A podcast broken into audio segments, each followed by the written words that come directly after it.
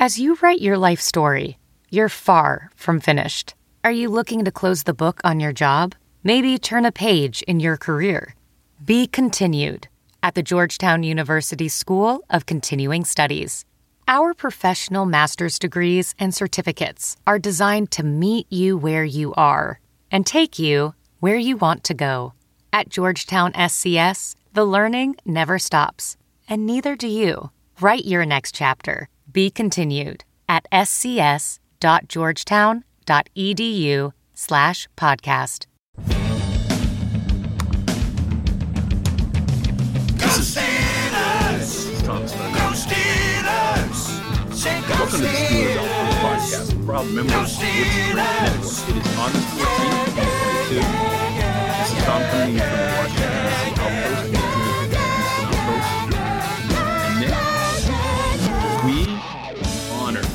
see maybe the greatest pre-game game, pre- I'm sorry, preseason game Pre-game game. in our, at least in the podcast history. That's what we were talking about. when We were on the phone this morning. I don't even think that there's a remotely close second. I think that was the greatest preseason game of all time.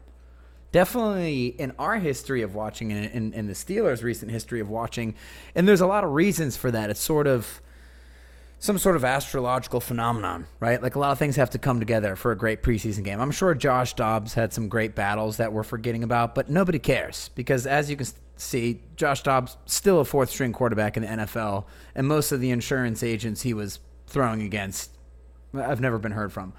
But the things that have come together were that the Steelers and the Seahawks actually have um, more than one legitimate starter at quarterback. Like different guys who have started in the NFL for certain points, um, highly valued rookies, and guys that they need to get a look at. So the entire game, you're either watching Trubisky, Geno Smith, Drew Lock, Kenny Pickett, or Mason Rudolph, guys who have all played, and the team needs to see something from them. So there's a relatively aggressive game plan, even though it didn't involve a ton of down throw, uh, downfield throws from either team. But so that's one part is that the quarterback play is already intriguing. Uh, and as a result of that, the game was actually really close and ended up coming down to the wire, where the Seattle Seahawks are trying to run a lateral play to win the game in a preseason contest where you could actually feel you could feel the tension, right? And then obviously the biggest point of all is Kenny Pickett coming to the Steelers. It's not just any rookie quarterback; he's playing in his college stadium not just the same town. A bunch of his Pitt Panther teammates and his coach were at the game. A ton of Pittsburgh fans are at the game, so the atmosphere was extra electric, as Big Cat would say, um, for a preseason game. And then, uh, so that just added extra uh, juice, I'd say. And then the fact that Mitch and Mason played pretty well before Kenny Pickett really set the stage nicely. And then I'd say, lastly, there were a ton of new toys for the Steelers. George Pickens, who's about to be the best player in the NFL, uh, Myles Jack. You got to see a bunch of the new pieces, which was really exciting. Yeah, I guess the unusual fact that there are actually three quarterbacks with Pittsburgh in contention kind of stretched out the excitement all the way to the end of the game because I, I think we've seen, you know, we've always been excited for the season to start, even if it's preseason, right? We just want to see some on the field football. Uh, never before we and we've but we quickly with after within one or two drives, Roethlisberger dro- drops out if he's played at all, and then we're sort of Yeah. twiddling our thumbs. And I'm not saying, you know, it doesn't look like Pickett is uh, really vying for a starting position, but you know, th- there's a chance, right? And um, when he Oh, came definitely. into the game, wasn't that wild? I mean, did you you saw the re- the condensed replay, Yeah. right? And how the the, the, the crowd just It was awesome. erupted. It was so cool. And and I don't know if that's a grasshopper or a cicada in the background, but once again, you guys, we're doing outdoor recordings, we're doing all kinds of stuff here. But um, either way, you you mentioning Ben coming out after two drives traditionally, and look, there's going to be mentions of Ben and AB on the podcast for a little while because you're coming out of a, a 20 year era, and that's all we have to compare to for generations. But the only other preseason game I really enjoyed uh, that I remember is when the Killer Bees played against the Saints, and they had like, and Eli Rogers was the talk of camp, right? You already knew you had all these stars in the Killer Bees, and they immediately come out throwing to Eli Rogers and then a bomb to AB for a touchdown. It was just the greatest first drive you can imagine. Okay, this offense is going to be amazing. Sure enough, they went into the regular season and they were awesome. And so that was exciting because you actually got to see superstars play really well. But this was exciting because you actually were interested the entire game. And yeah, it's such a unique scenario, right? I'm sure Trevor Lawrence or Zach Wilson or whoever plug in whoever else is getting a great welcome as a rookie quarterback, giving hope to a fan base in any stadium. But when was the last time you had the actual hero from college? Um, first round pick, nonetheless. I was listening to part of my take this week and they had Jake Plummer. I forgot that he went to like Arizona State or something or Arizona and then he played for the Cardinals. So, weirdly enough, that's another example I can kind of think of. But it's different with Kenny Pickett. I think. I'm not sure Um, you yeah, saw this amazing. on the condensed version, but when he came in, they they panned to a corner of the stadium Oh yeah, I saw it. where all his teammates were dressed in these uh, Pitt blue t-shirts and So it's pretty cool. cool. But let's start out with the real headliner. And the way I listed this in the script is George Pickens. Yikes. Yikes. It's an embarrassment for the NFL. We knew who this guy was. He was really hyped up in the pre-draft process, and I on the Draft Network and certain guys who cover the Steelers. I know Derek at Derek DeKid really liked him, and I remember watching film of him and just thinking, this is the most. Uh, this is not just the most obvious draft pick. We should have gone through this, and I, I wish I had gone harder with this in the um, in the rankings. I can't remember exactly what we did with the receiver rankings at this point, but this is the best receiver in the class.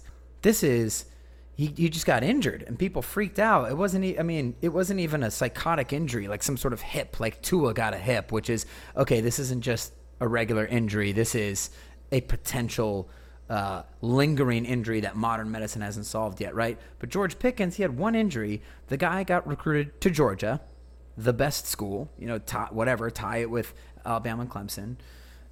He is 6'3. He runs a 4 4, and it looks like that on the field. He is unbelievably coordinated. He hand catches everything. And I pointed this out on Twitter. This seems like a stupid thing, but when you see these, especially these lanky guys with the gigantic hands, make a catch on the sideline or make a catch over another player, and then snatch it out of the air with two hands, squeeze the ball, and then yank the ball away with just one hand and palm it and kind of hold it out.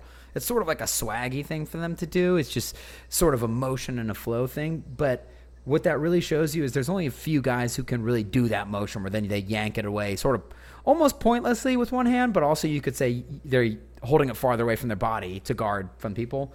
But that's that mark of, oh my gosh, this guy you can never teach that kind of coordination. He's pro- I bet you he's a great thrower of the football. I bet you he's got a great shot in basketball. It's that Odell Beckham level of coordination, Ja'Marr Chase, Randy Moss, these guys. So I could not believe it, especially digging into him after the draft, that the NFL let the Steelers get this guy. And I don't think that it's crazy. I'm, I'm calling the shot as hard as I can. I know that the hype is, is crazy for this guy right now in preseason. But like I said, if you if you see it, you got to make the prediction now.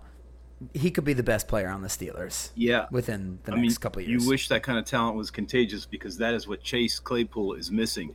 And as for the argument that he was playing against, you may not have been playing against uh, first team. I would say that the motion that he did, I mean, the, the fact that he was able to control his body the way it did, no matter who was on him. I mean, he had to, on that sideline catch, that that was a really like Amazing. a corkscrew that he he performed to, to pull the ball down and keep his toes in. Yeah, and the touchdown, the toe tap, I mean, Yeah. by a millimeter. It, it was Antonio Brown esque, where it's like, okay, most guys can make that catch, but getting that left toe in is going to be impossible. And he just, it, no problem. It was slow motion. He got up. Yeah, of course I got it. And I forgot to mention the other aspect of him, which is he's violent. He's violent. He knocks the crap out of people. We saw all the tape of him getting into, not just getting into fights at Georgia, but just having awesome blocks where he r- runs that like lanky praying mantis frame at somebody and, and basically basketball chest passes to them. Use two hands and just bangs them in the chest and knocks them over. Of course, he did that in the first preseason game too. He knocked a guy out, and he's well spoken. Like you hear him in interviews, he's light, he's a humble guy, he's funny, he has fun. So it's not like you're saying, oh, he he's a dog out there. It's not that he he's like one of the out of control dudes that's going to be getting a ton of personal fouls. If you get one here, they're good, fine. The best players do, but it's an under. He's just he's obscenely talented and it was so cool getting to see him deliver immediately first play of the game they give him a button hook perfect perfect you know timing great catch sometimes you wonder like can those six three guys run a button hook that quickly it's such a short route no problem for him got it and then they hit him on the same play that we've been seeing him catch over and over and over again in camp, which is these just go routes to the back of the end zone. We'll loft it up and he'll make the catch. He does it. Then he knocks some guy over. Then he makes a beautiful spinning catch on the sideline where he full extension, toe tap, everything like you said.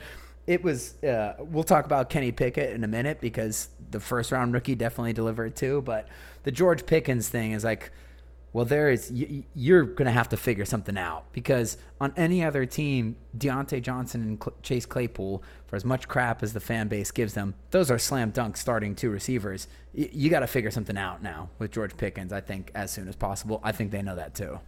Yeah, if you look at the interviews with with Pickens, they belie the guy who plays the game. Right? He's he's he's actually kind of understated, and um, as you said, yeah. he has humility humility about him, but a certainly a confidence. And when they asked him about what the first game was like, and he said, "I'm not nervous. I'm just getting ready."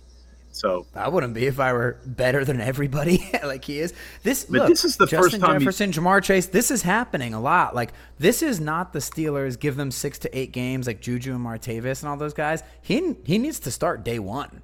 It's that intense. So how does he start day one? You were just talking about that.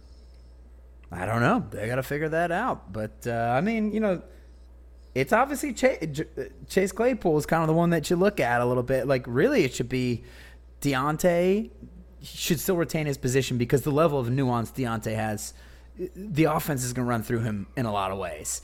And if you could have Pick uh, Pickens as the other outside guy, and then finally do what we've been begging for a year or two, and put Chase as the slot receiver, and maybe he just doesn't get quite as many snaps as he's used to, but I guarantee you he'll make the most out of them.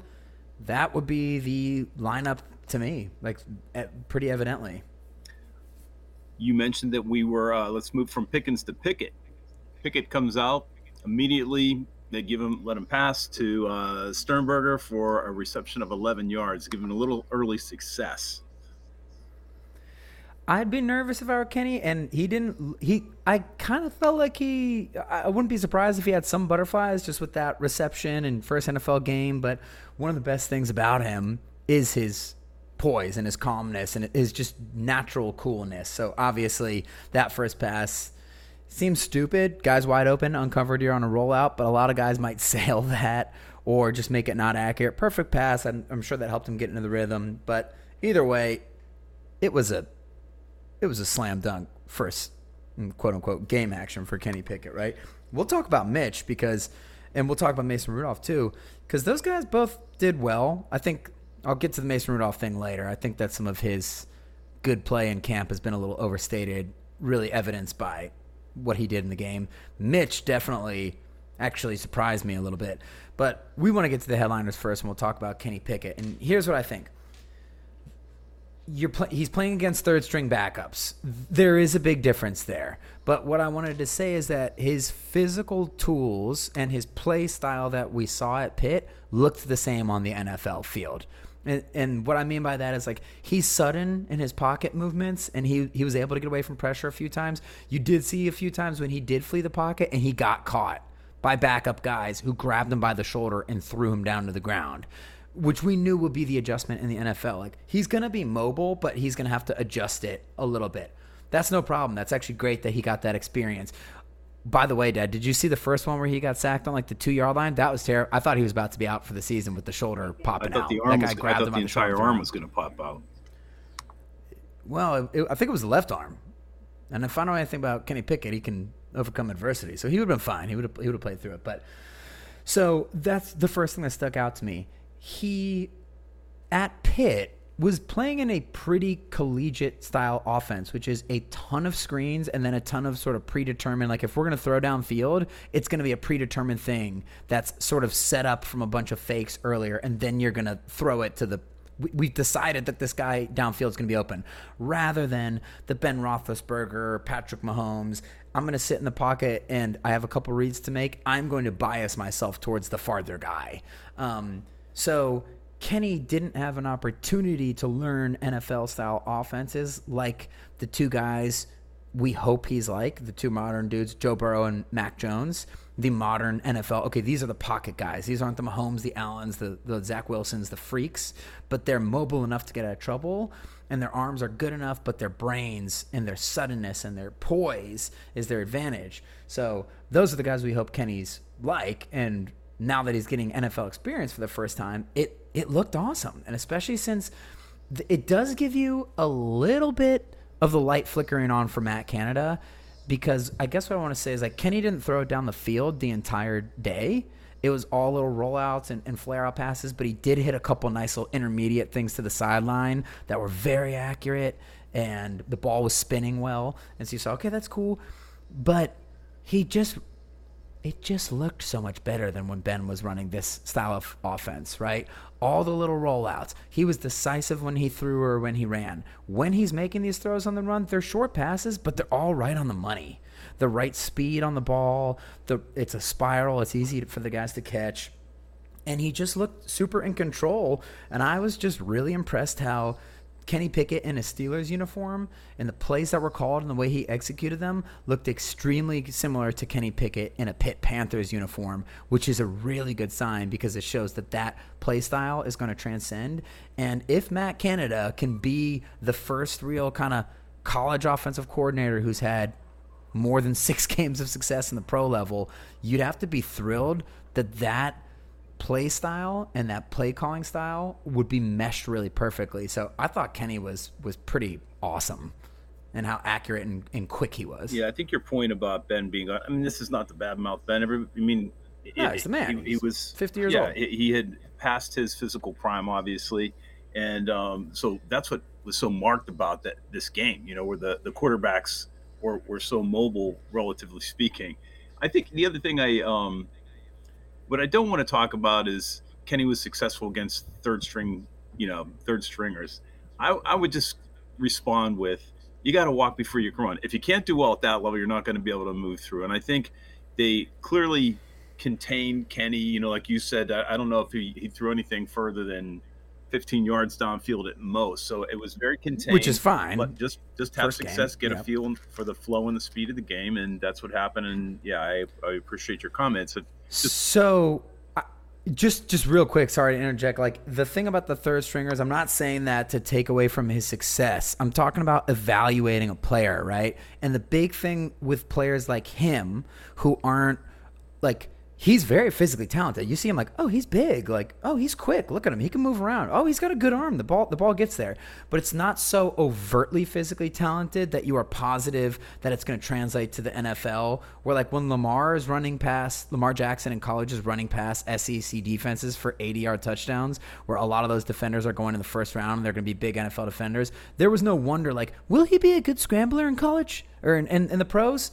Whereas with Kenny, it's like, ooh, the physical talents are good, but let me see how well does he escape against NFL, which is very different. How well does he throw the ball into tight windows, which are way tighter in the NFL? We're talking about his physical talents. And so that's my only thing about the third stringer is like we can take it with a grain of salt because on one hand, you just review the performance and you you give it an A plus, right? It was awesome. He was really good.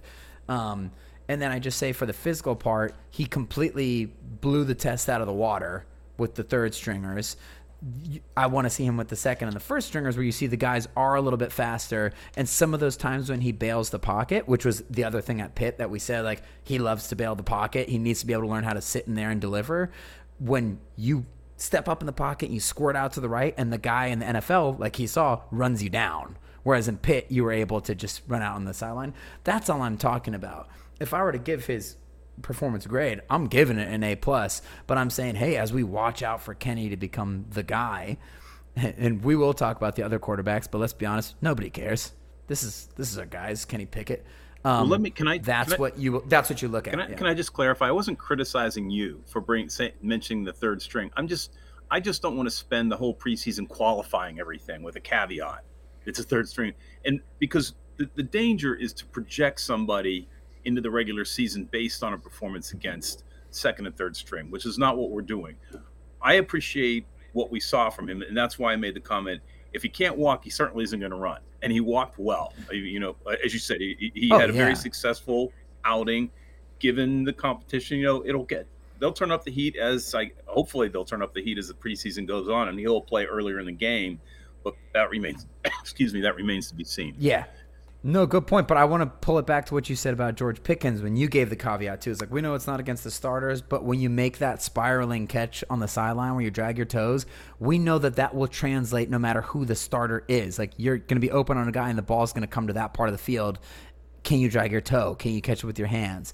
That's just all we're trying to do when we're trying to predict how players are going to are going to do. So when we talk about Kenny being super sudden and mobile, like you can look at him on the screen, whether he's on first team or third team. Like we've seen many quarterbacks move in the pocket. We know how fast they're going on the screen. He moves around really nicely. And so that's all that is, is just saying, hey, this is so far so good. And let's see him with, with the next ones. But yeah, he, he was just how many reps has he gotten with the team at all? And he looked so comfortable in that offense. And Matt Canada made it really easy on him. And obviously the defenses are vanilla.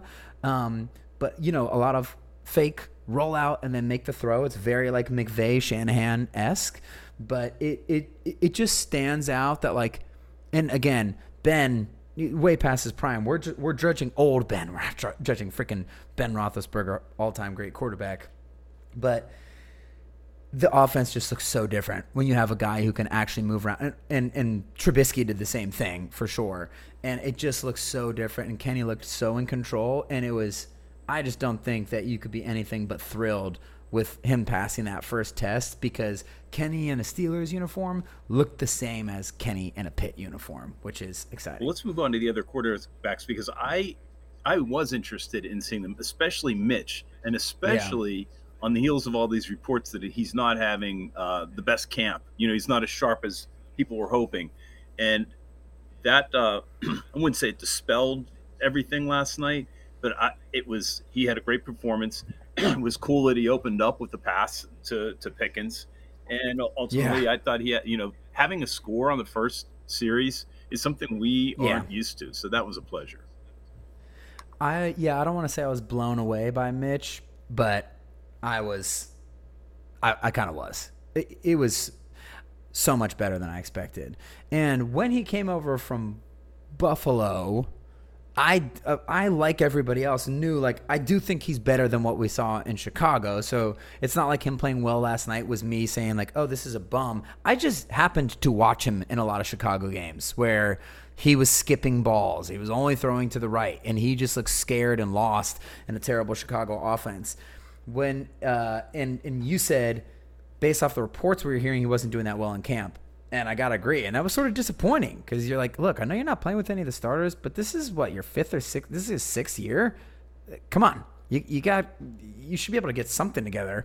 Oh, for 16 in the red zone, that's alarming. But when he went out there again, the word that comes to mind, and maybe it's just because we're so used to having to watch um, Ben the past few years, the old version. But I'd say, you know, Geno Smith doesn't have this quality really, even though he's a fast athlete. It's the suddenness of Kenny and Mitch that's so surprising. The things that stood out to me about Ken about Mitch, it was the confidence and his decisiveness of where he was going to throw the ball, and it's just a lot of body language. And you saw him, he he got he took two massive hits on throws where he didn't flinch whatsoever. He he was a little inaccurate on the throws. He could have brought them down a little bit uh, and missed one, I guess, to Sternberger, but just did not care We about the pressure care. in his face, and that's a supremely veteran QB move. The ball had nice zip on it. He there were a few plays, including the touchdown where he threw to the wide open uh, Patriots white Gunner or Schlefsky. I don't know how to pronounce the last name, but that's pretty close, I think. on that play, you think, oh, that was nice. He ran to the left and he threw to an uncovered guy. But if you watch the replay, which they show from behind the quarterback, his read starts all the way to the right of the field. So he went right to middle to, oh, somebody's coming. Let me bail out. And you saw the thing everybody talks about with Mitch is like, this is a really good athlete. He can he can definitely get out of pressure. Uh, and I think Kenny actually has similar speed, but Mitch is just like a bigger, thicker dude. Um, and so then he scrambles out and then hits Gunner. But it wasn't just a, a, touchdown pass to an uncovered guy. It was quarterback going through one, two. Oh, here's pressure. I'm to escape. Oh, I'm to find this guy and throw it perfect to him on the run to the left in the end zone. I just thought he was very poised, looked, um, and then he just, he was accurate. And uh, I love to see him take those hits and not care. And he just, yeah, he's a, he's a big athletic looking dude who was a little bit smoother than I saw him in Chicago. I, th- I thought he was really good. Let's talk about the last quarterback who was uh, facing a defense and 48,000 people who were booing him. I know. You kind of got to feel bad for Mason. Just every, I think the best description I finally heard of it was on Pat McAfee, where Tone Diggs, the resident Steelers fan, said, "Like, look, if if he just had like a little facial hair, I think Pittsburgh would like him more." And I realized, like, yeah, that's probably the issue. he's just he's got a punchable face. And then Pat McAfee pointed out, "Look, I'm sorry, man. Until you like." Make a playoff run or something with with really good stats because you can make a playoff run like you almost did in the eight and eight year splitting with Ducks with Duck. Like until you make that, you, you will always be the guy who got his helmet ripped off and bonked in his own head with it, which is tough. But the reports from camp, but you also have been that he's he's played the best out of the quarterbacks, and you do sort of have to feel for him. Like he just he came into a tough situation and. Um, the Steelers were pretty terrible. Like the line was terrible in front of him. You got to remember when he was playing, most of his like Juju was injured because he got him injured. If we remember, he threw an absolute hospital ball on a hook route that took 45 seconds to get there, and then Juju got like high load by some guys. I think it was the Ravens, right? But he didn't have a ton to work with either. So you do have to feel for him that he gets hated by people like that, right? The reports are that he was the best quarterback in camp. That shouldn't have been overly surprising. This is what his fifth year, sixth year in the system. Is this his sixth year as well, Dad? You want to check that real quick? I think so because they re-signed him, right? Um, I just think we saw the identical Mason Rudolph that we've seen in every other game. I think that he is pretty much capped out. There are tiny things that he'll improve in, like you saw him actually reverse field, run to the left, reset, and make a really accurate throw. That was a nice example of. Seems that this guy's been working on that in the offseason, but he's aggressive. He made a couple nice, accurate throws downfield. The touchdown pass to Pickett was awesome. And then within the first 12 plays, he had two one really bad turnover that should have been caught, and one annoying turnover on the play. What was it, like the first play when uh, Dan Moore, the left tackle, did a poor job on the tackle on the uh, defensive end. The edge rusher, he came looping around and swatted the ball out from Mason Rudolph on his blind side. And I know you made the point, which is very legit, that that's not really Mason's fault. This was a terrible block, and Mason was going to get the ball out pretty quickly. He didn't even see the guy coming, and he hit it out of his hands. And that's just what I'll say. Like, yeah, that's Mason Rudolph. He never he never sees the guy coming. Like, there's going to be one of those plays, two or three of those plays every game where you're going to get an unrush, an unblocked rusher. And it wasn't that he was unblocked either. It was like he was coming around the edge, and it's just so frustrating that every game Rudolph plays in, he will fumble. It's going to happen. And every game, he's going to throw a moon ball into the middle of the field that's going to get picked off like he did. And so he, but he also does have nice throws down the field. And you will just always have those things. And I think that that's what we said about him last year. You're guaranteed to have a, a few nice throws down the field, and you're guaranteed to have some bad pocket presence and some interceptions in the middle of the field.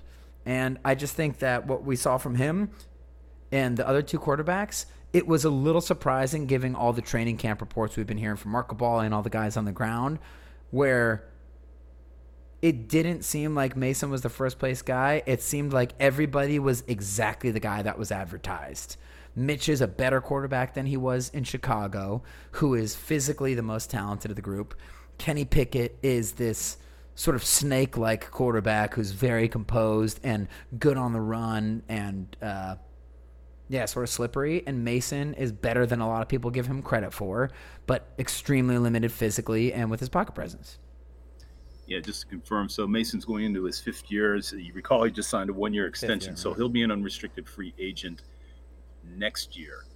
Um, I'm not sure how much we can go into the offensive line. I just want to say that it is good we have three or two and a half mobile quarterbacks because I'm not sure Yeah. that uh, it's going to be a brick wall for the inside. I, I'm not sure they're going to be able to straighten things out for the season. Hopefully they do, but right now there was a there was okay protection, but a lot of the times, um, it, as we, we we talked about, Trubisky, Pickett were getting flushed out of the pocket. Yep, and I think that that's okay. It's still a new offensive line. It's the first week of the preseason. It's going to take a while for any offensive line to gel there. Uh, they're not overly talented in Pittsburgh. It does suck to hear again, like how much. How much do we put into these training camp reports? At least with the George Pickens one, Pickens ones, there are videos to back it up. But all I had heard is that Dan Moore is doing well at training camp, and the very first play of the game, he pretty, he gives up a sack fumble. Basically, it's frustrating.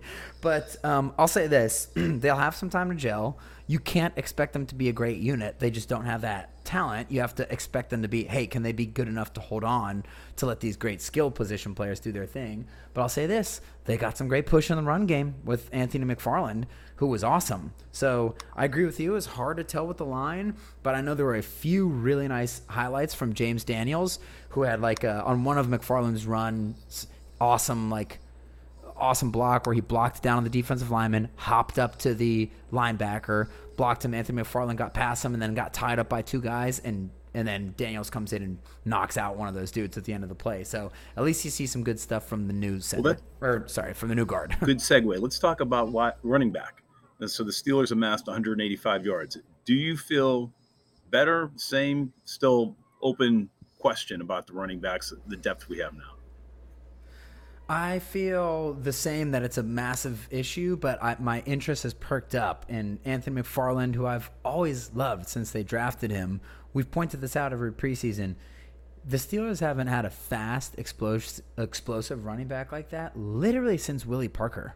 Like the guy is so so much visibly faster than everybody else on the screen.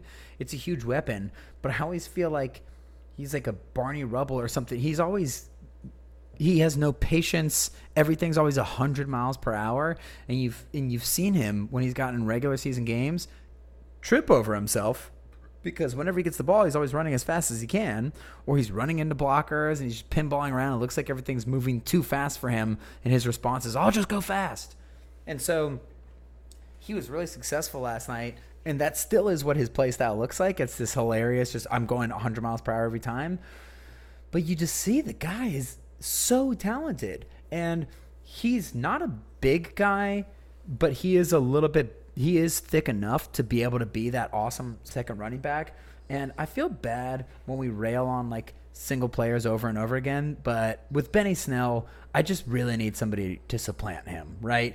You think back to that Ravens game where he had 100 yards, you're like, well, he can do it. But it, think about this. If you have Najee Harris as your starting back, who is extremely bruising, he's got some finesse in his game. He can really catch the ball, but he's a big, badass dude who's going to run guys over. He's not going to have a lot of 20, 30 yard runs, but he's going to kill you with five yard runs.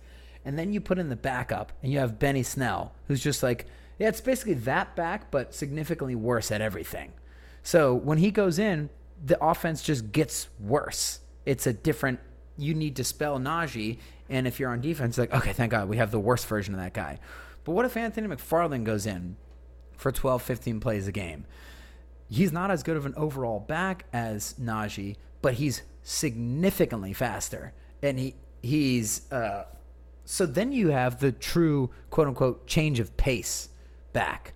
Even when like Le'Veon was the running back and they had two awesome backup running backs, DeAngelo Williams and James Conner, they were similar versions to what he could do. They weren't quite as good as him, but they could do a lot of similar things. This would be the first time in a while when you had the true James White on the Patriots sort of change of pace back, like uh, Chris Fuamatu-Ma'afala and Amos Zereoué, the Thunder Lightning thing. Everybody talks about it and wants it. Ahmad Bradshaw and uh, Brandon Jacobs for the Giants. Everybody talks about it and wants it, but it's hard to truly find two guys who are actually that. Because a lot of times, if you're backup guys, the scat back, they end up just being too small, right? But Anthony McFarland, if he could become that, I would feel so much better about the the Steelers running backs, and that would be exciting. But generally, when you're in year three and you've shown kind of nothing in terms of success to this point, it's pretty rare to see those guys succeed. So that's why everything with McFarland I take with a grain of salt, but that would be really exciting. Yeah, I think of all the positions we've been talking about, running back really needs to go up against the first team defense with the first team offense. I will an interesting statistic, and it's meaningless again because it's the the preseason, but the Steelers had 185 rushing yards. 75% or 75 yards or 40% of those yards came on three runs by Warren, McFarland, and um, Teague. So, boy, Yeah. that would be great if that was the regular season because uh, just to have some explosive plays like that uh, multiple times. But what did you think about Warren, Jaylen Warren?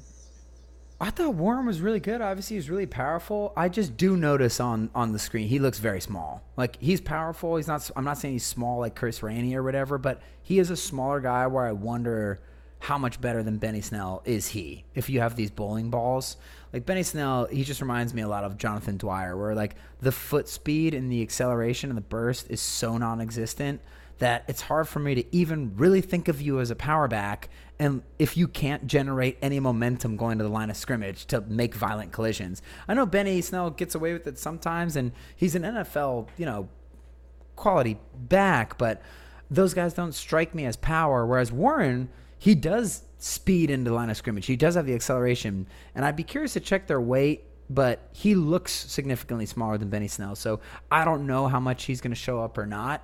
Um, against starting defenses, but it's definitely intriguing to to see the guy. I'm like, oh, that's that's something that they haven't had in a few years.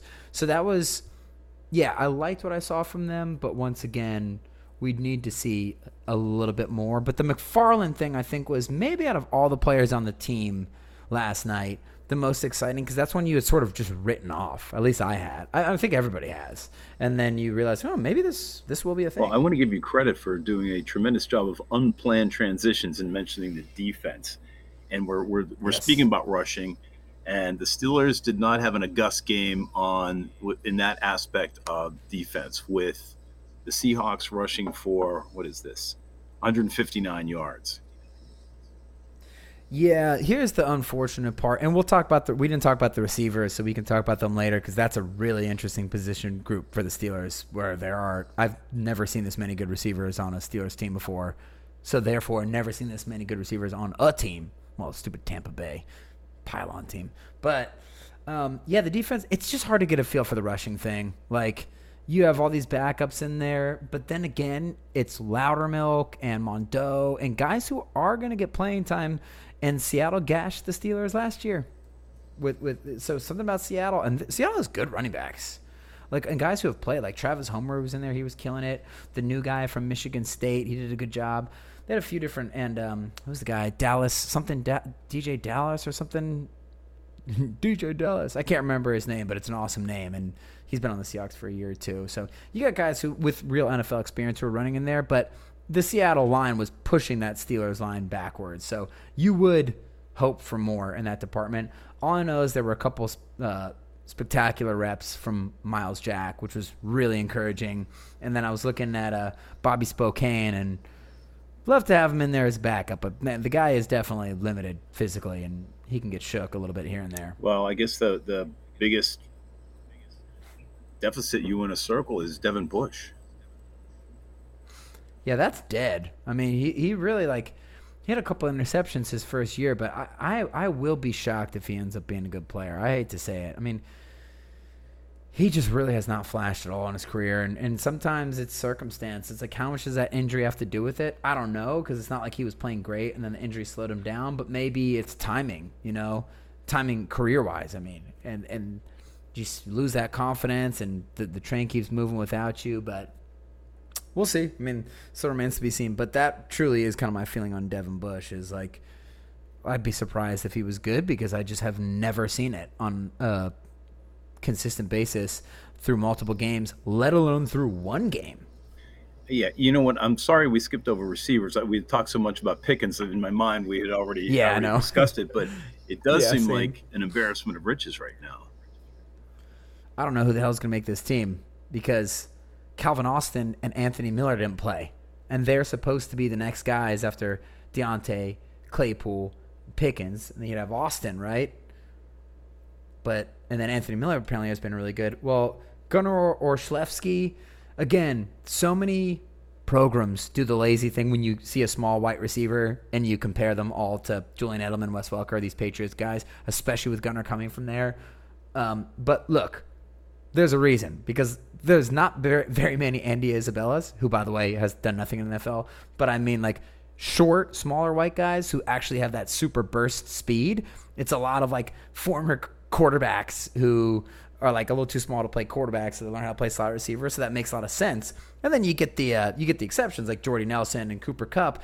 Adam Thielen, you look at those guys, what do they have? Well, they're all like 6'2, 6'3. They're, they're bigger dudes. So I guess what I'm trying to say is it seems like the lady, laziest comparison ever, but Gun, Gunner, he is that. He is Julian Edelman. He is the Patriots' white slot receiver. I have no idea why they let him go. He was always good for them, but he was awesome for the Steelers. I mean, he had a, a few great plays, but the one I think about is the, the sort of slant hook he caught in the middle of the field where he immediately catches it super smooth, catches it, brings it into his body, pivots and turns to the outside and runs for an extra 15 yards or whatever it was. He just seems like that guy, like that super reliable slot receiver. He is a thicker, faster version of Ryan Switzer, which is really interesting to see. And so he was awesome. Then obviously Steven Sims, who I loved when he was on Washington. This this guy is fast as hell. He was great. He, and he, I can't believe Washington let him go because he had a good game against the Steelers for Washington. He had a good game against the Buccaneers in the playoffs. You see his speed is legit. I, how did they let this guy go? And then Boykin, Miles Boykin from the Ravens, he was kind of Chase Claypool 1.0. He's the big guy from Notre Dame the, the year before Chase gets there. Not quite the same explosion that Chase has, but he had a bunch of really great hands catches where the ball's far away from him. He catches with his hands. You generally think with those big guys, that's the thing they struggle with. No, he was awesome. He used his body really well. And who the Steelers might have to keep six receivers. They have multiple guys who can punt return because apparently Calvin Austin's been great during camp. Obviously, he's going to get a spot. Anthony Miller, another one like a second round draft pick who I was dying for the Steelers to pick that year. I'll be really curious to see what he's going to do. They're going to cut multiple receivers who will get not just make other teams, but get playing time on other teams. I just want to point this out. Yeah, I just yeah. want to point this out real quick. After Sims' punt return, the long punt return, I don't know if you caught what the camera guy caught, but I think history was made. They caught the first hot girl at a Steelers game in history. No, I, I did catch that. I think everybody. It was the funniest. the cameraman, after this huge punt return, just puts it on this attractive girl in the crowd, and they show her clapping it up after the big punt return. And so that's what I associate Steven Sims with now. Like, hey, man, he, he's bringing some fanfare there. I just thought that was such a funny moment where it's just nothing but cutaways of uh, this punt return, and they just kind of worked that one, and they're like, hey, look at that. So I don't know if she was a Seahawks fan or I think she was a Steelers fan. It looked like she was clapping after the punt return, but I thought that that was hilarious. And now for some reason, that's what I associate with Steven Sims. Well, it's interesting that McFarland was getting uh, reps at kick, kickoff returning, and Sims did the Yeah. punt, and Ols- Olszewski, it, which is what he was brought in for, right? Am I right about that?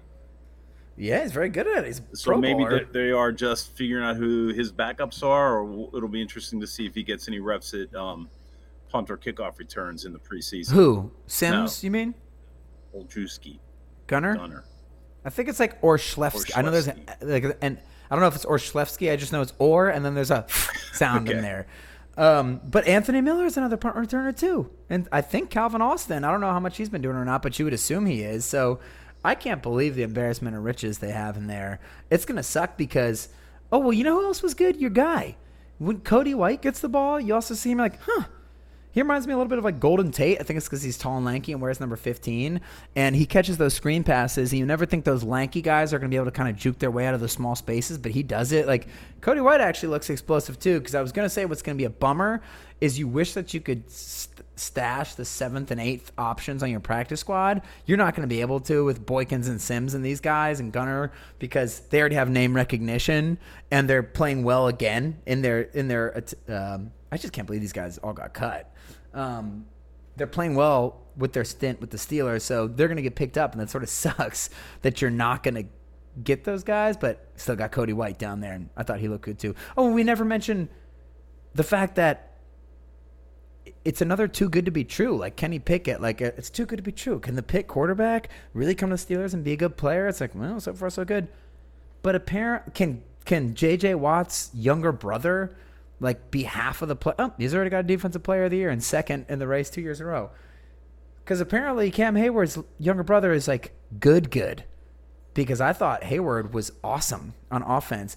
I remember seeing the Michigan State highlights and thinking, oh wow, this guy is way faster than I thought, and he's got legit hands. Where did this come from? He's like, what is he like, ten years younger than Cam? I guess that makes sense. He has nothing in common with him body type wise. Did he have two catches? I mean, the one spectacular catch in the middle of the field where he's running at full speed, gazelle mode, jumps up, grabs the ball out of the air, makes the catch. There is a legit chance that he, he could be a guy behind Freiermuth in time, uh, you know, depending on how his blocking goes. But I would be absolutely shocked if a Heyward uh, wouldn't learn how to block well. Yeah, two receptions, and, and they should be pretty loaded at, at tight end as well. You know, you had mentioned him, and I, I forget whether you had uh, said that we have uh, two injuries, one, to Calvin Austin, both a ankle injury, and I think I reported Lisfranc last night. I think that's what yeah, it is. but a that's, that's sprain. don't listen to Twitter. You you you, you need 24 hours. That it has not been made official. And Karl Joseph also I think they a, may have updated it. You here, I'll look it up Okay. right now while you do it. But I, I do believe there was an update that it indeed is a Lisfranc sprain, Okay. which is not not as bad, but I mean, pretty pretty ter- pretty terrifying. So. Karl Yeah. Joseph left, you know, in a walking boot and crutches, which is also not good. That does suck. Um, well, either and by the way, to walk back terrifying for Calvin Austin. The fact is, like, they don't need him this year. You want him, but he and his he's played so well in camp that career wise he might be okay. But it just sucks to get your career off to a start like that. But anyways, yeah, the offense was so exciting. There's so many new faces, and every single one of them delivered. What about on defense? We talked about the run defense already. I'd say in the secondary, a few things that stood out to me. Some of the ta- there were some missed tackles, of course, like there always were. But Ahkello Witherspoon laid a couple people out. That's awesome. Uh, so did why am I blanking? Arthur Maulet. We've seen he is very. It is eerie how close he is to Mike Hilton in terms of the blitzing and the run defense, where he he split some blockers and made an awesome tackle on a screen pass. We know he's the worst cover corner in the entire NFL. So if he can fix that, that'll be awesome. We know how good he is against the run, and he showed that again last night. But I'd say the other, the the one I'm most excited about is Tre Norwood just continues to make plays on the ball. And you got to be so happy that a guy like Tre Norwood, like that's the kind of dude you want getting snaps. Norwood, McFarland, these mid round picks who aren't going to need to start right now, but they could be the first backup somewhere else and eventually turn into a starter. Like, obviously, I don't mean he's. Uh, McFarland's going to supplant Najee, but you know what I mean. Like he could become a legit contributor. So you, I like seeing those guys get a ton of reps in preseason. Uh, Kenny Pickett, another one. Like you want to see him get a bunch. Like he's going to be the guy. Like get him on the field as much as you can. So I thought Tre Norwood had a couple really nice plays in coverage, which was cool. Absolutely. I think uh, the, the really the good news is it looks like we we have sort of wide depth across most of the a lot of the positions. Um, 22 guys on the defensive line. I'm not sure that that depth is going to be as helpful as we'd hope for, but time will tell. And speaking of depth, you know, everybody needs support, and we're thankful for the support we get from Sports Drink. Yes, thank you so much to Sports Drink for hosting our podcast. Sports Drink is your digital water cooler. They're trying to find the intersection between sports and not sports, and they're here to support the greatest team that ever lived, the Pittsburgh Steelers. But they also got podcasts for many of the other pro and college sports teams. So check it out if you're looking for some more info on the other teams, looking for some scouting reports. It's great. We appreciate their support. Check them out on socials at Sports Drink. That's at Sports Drink without the vowels. So at Sports Drink on all the socials. So there you go. Thanks, Sports Drink. So tell us a little bit about the punt god, which is a crazy story. the punt god. So did he have an 82 yard punt in the air? Because that's what it looked like. He punted the ball. This might be the best punter in history. And the freaking Bills got him. What a pick, right? Like, I, I think that the Bills, I mean, they're the prohibitive favorite in the NFL. I think that the Bills are awesome and they could definitely go to the Super Bowl. I think they're one of the weaker, quote unquote, like um, universal favorites as terms of the number one seed, as opposed to like the Patriots in their prime, the the the Buccaneers the past few years when they've been unfairly stacked up the Chiefs in the past few years when you know, okay, this team is just absolutely stacked right now, the Seahawks. So the reason why I think that about the Bills is because I just think that they it would be sexier if they had brought in another like legit wide receiver. Like you have some guys in their team, Gabriel Davis, who they're keeping their fingers crossed. Maybe this could be the guy, but it just seems like in the NFL now, Tom Brady goes to the to the Buccaneers. They have two Pro Bowl receivers already and a Pro Bowl tight end, and then they add one of the greatest receivers in history and one of the greatest tight ends in history, the uh, the seventh overall pick in the draft at running back. You know, it's like the embarrassment of riches things for the Bills, I think that they're lacking some of that, and they're lacking like superstar power really on any other side of the ball. All they have is like Diggs and, and uh, Allen as their superstars, but they're a super well rounded team. I digress. We're trying to talk about the punt god. But when you're a, a team that well rounded, if you could get the best punter in the league, which this guy clearly has a shot at, at being, given his physical talents. We know from watching Pat McAfee show that it's not just about booming the ball all the time, it's about being accurate and uh, but that was insane. That was the best punt I've ever seen. He did that in college a lot, and then he did it his first try in the NFL. So this guy, it was an 80 yard kick. It was 75 yards in the air. What's really interesting is that he led the FBS with a 51 yard punt punt last year, but he had six punts of 70 yards. And uh, to put that in perspective, there were only six punts of 70 yards or more in the entire NFL last season. And at, I guess he played at San Diego State. He had an 80. Yeah, he played the same. We mentioned him during the during the oh, year. Oh, good. I should. We talked I about should him pay more pod. attention to our podcast. It's not about punting far though, because a lot of guys can punt far. Because a lot of times, if you punt far, they just have so much time to return the ball. Like they're not always punting as far as they can. They're trying to punt as high as they can. Like the perfect mix of high and far, so that you're forcing fair catches. But when you can punt hundred yards like this guy can, I think that kind of makes it a different situation. Well, I guess that's a classic flipping the field. Quite. This is brought to you by Sports Drink. So next week, August 20th, 7 p.m., we uh, we travel to Jacksonville to meet the Jaguars. That'll be fun.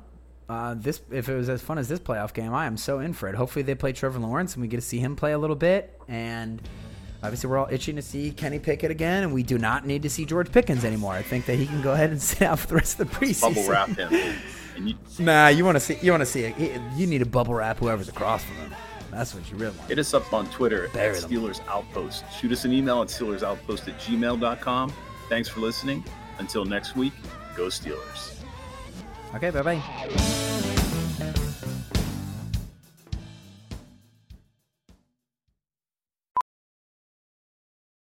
Welding instructor Alex DeClaire knows VR training platforms like ForgeFX help students master their skills. There's a big learning curve with welding. Virtual reality simulates that exact muscle memory that they need. Learn more at meta.com slash metaverse impact.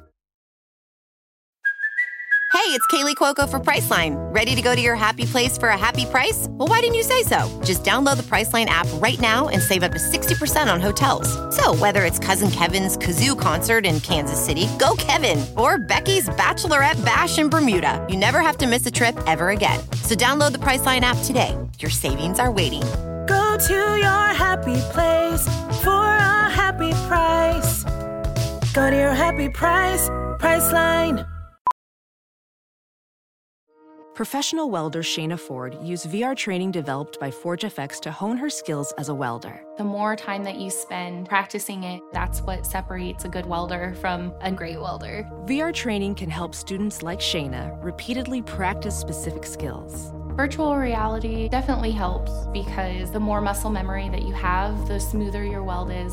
Explore more stories like Shayna's at meta.com slash metaverse impact.